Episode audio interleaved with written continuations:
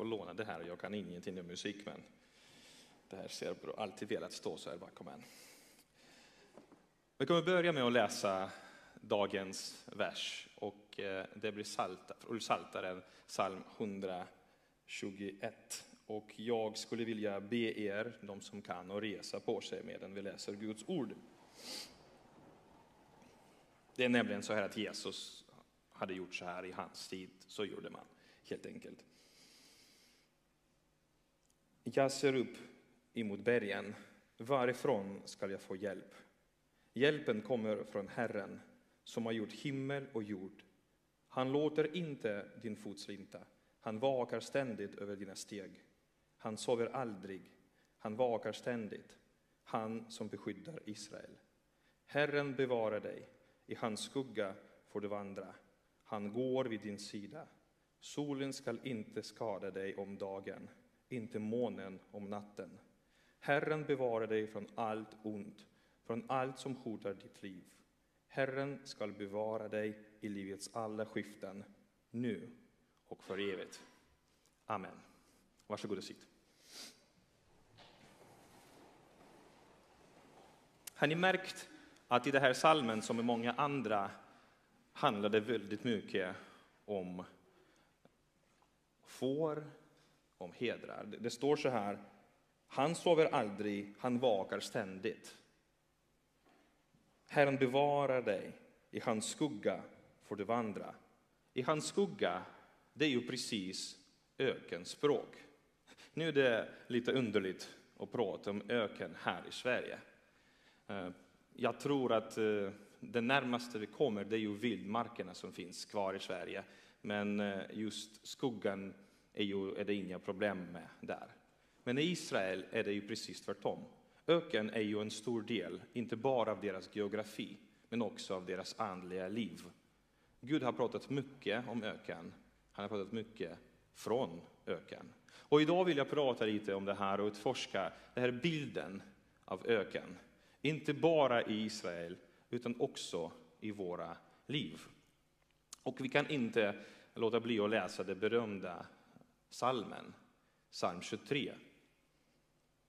Låt oss lyssna vad som står där.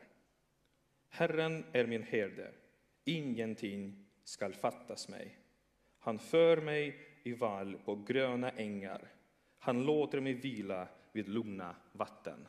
För att vi ska börja komma in i rätt bild så tänkte jag prata först om de här gröna ängar. Vad, är en, vad ser ni när ni hör gröna ängar? Jag ser något sånt. Kan vi få första bilden, tack? Visst är det så? Gröna ängar. Men det är ju väldigt, väldigt, väldigt långt ifrån det psalmförfattaren, psalmförfattaren menade. Kan jag få bild nummer två, tack?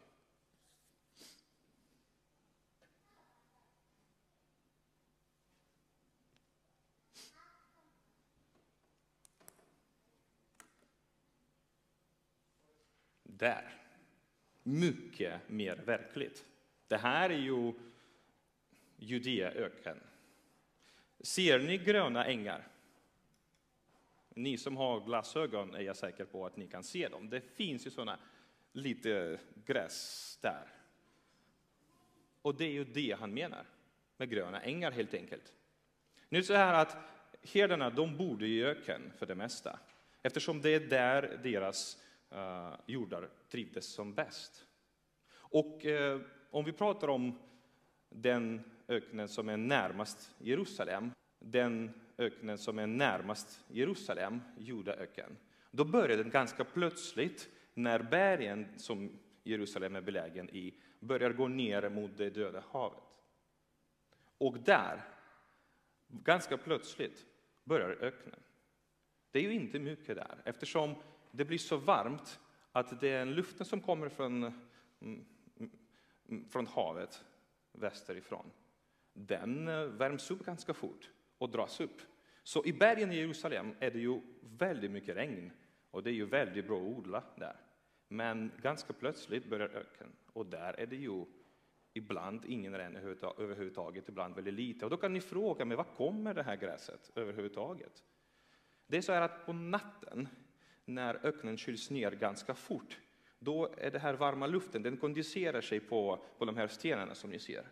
Och över natt bildas det lite dimma, lite vatten helt enkelt, som öknen suger åt sig och så på morgonen kommer det upp lite gräs, lite föda. Och det är ju det som är Herrens uppdrag. Veta vart jorden ska gå för att hitta sin mat. Om vi pratar om dagens måltid, då är det här. Kan vi få nästa bild Johan, tack? Inte mycket alltså. Definitivt inte tillräckligt för att spara tills imorgon. Väldigt annorlunda bild, eller hur? Men hur är detta då med de här, det här lugna vattnet? Det är ju också lite intressant. Som ni förstår är det inte mycket vatten där i öknen. Men ibland händer det. Kan jag få bild nummer, vad händer det, nästa bild? Där. Det ni ser heter Wadi. Och det är ju helt enkelt eh, ja, flodbädd. Där borta är det ju berg mot Jerusalem. Och där, som jag hade sagt, regnade det ganska mycket och ganska ofta. Men kalkstenen, den kan inte absorbera vattnet. Utan när det regnar mycket där i bergen så kommer den fortsättandes ner i en ganska kraftig ström. Och sen är det borta i öknen. Men det kan vara kvar lite vatten där, lite pölar. Och det där är ju inga lugna vatten. För kommer djuren dit för att dricka är de i livsfara. Eftersom man vet aldrig när nästa ström kommer. Det dör faktiskt fler folk i den här öknen från de här strömmarna än från hetan. Så svårt som det är att tro det. Och det är ju också herdens uppdrag att veta var hittar man det lugna vattnet i öknen. Livet är som öken, trodde Israel. Det är tufft. Ibland är det outhärdligt. Men det är också vackert. Och Gud har förberett precis tillräckligt så du ska kunna ha ett liv. Och mitt i den här vildmarken finns det en oas. Kan jag få nästa bild Johan? Tack.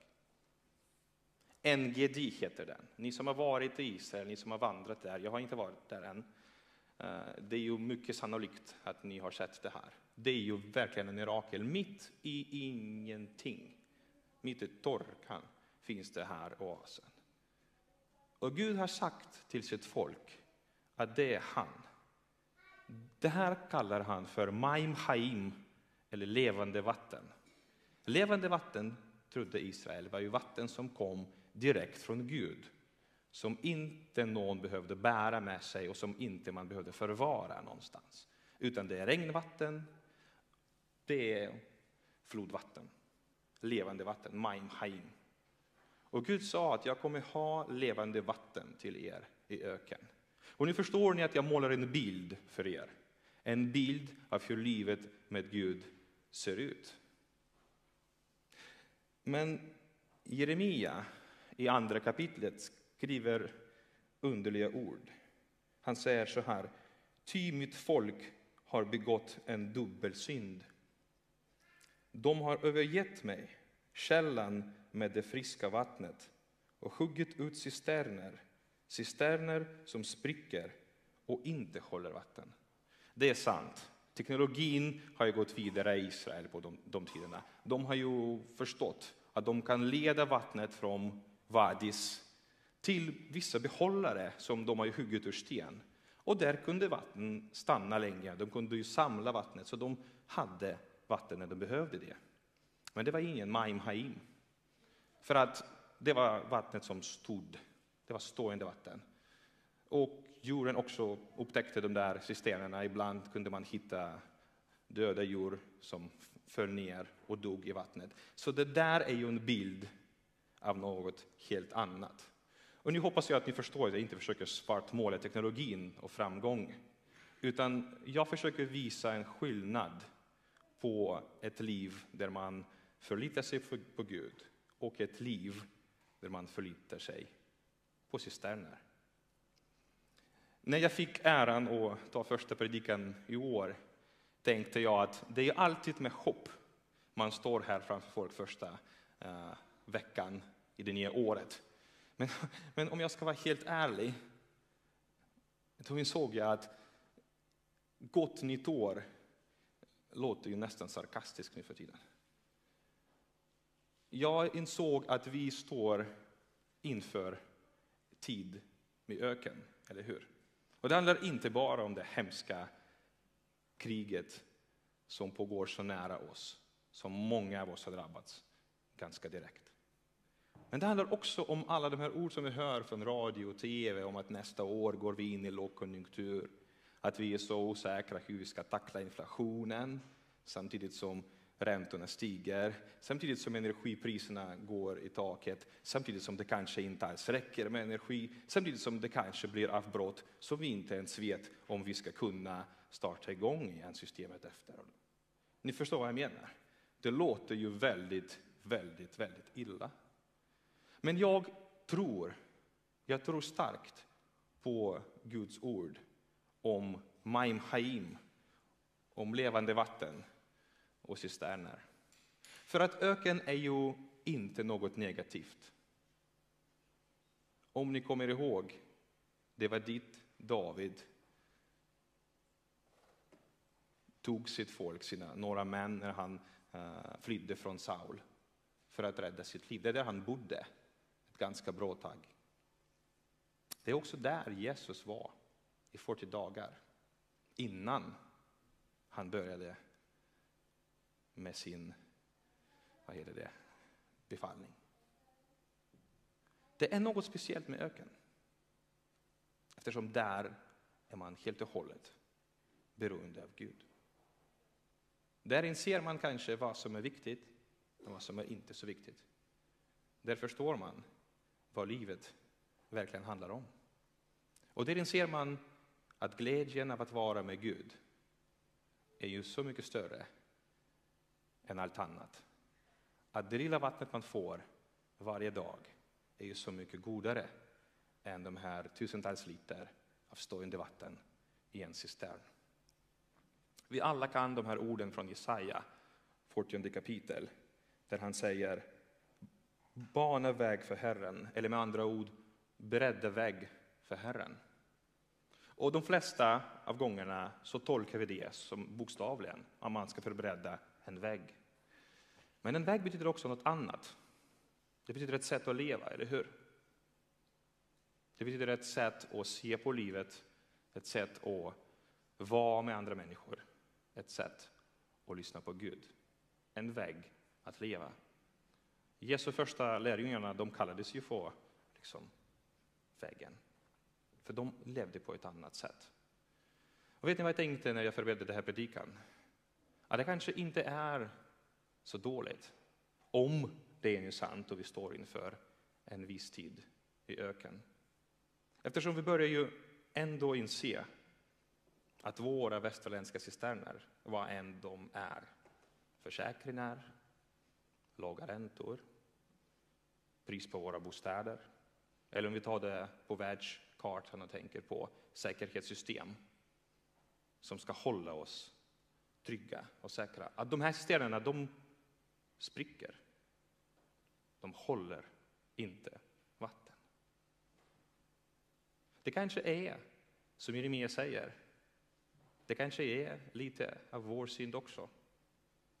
Att kanske har vi övergett Guds källa av friskt vatten och har börjat förlita oss för mycket på våra handgjorda cisterner. Jag tror inte Gud har något emot att vi förbereder oss. Men jag tror att den där tryggheten är ju falsk. Lika falsk som det där vattnet är en vadi som ser helt lugn ut i en liten pöl, men som är livsfarligt. Så det jag vill säga idag egentligen är ju att vi kanske har en möjlighet att under det kommande året, hur än den blir, förbereda en väg för Herren? Och blir det en stund i öken, låt det vara en stund i öken med Gud. Amen.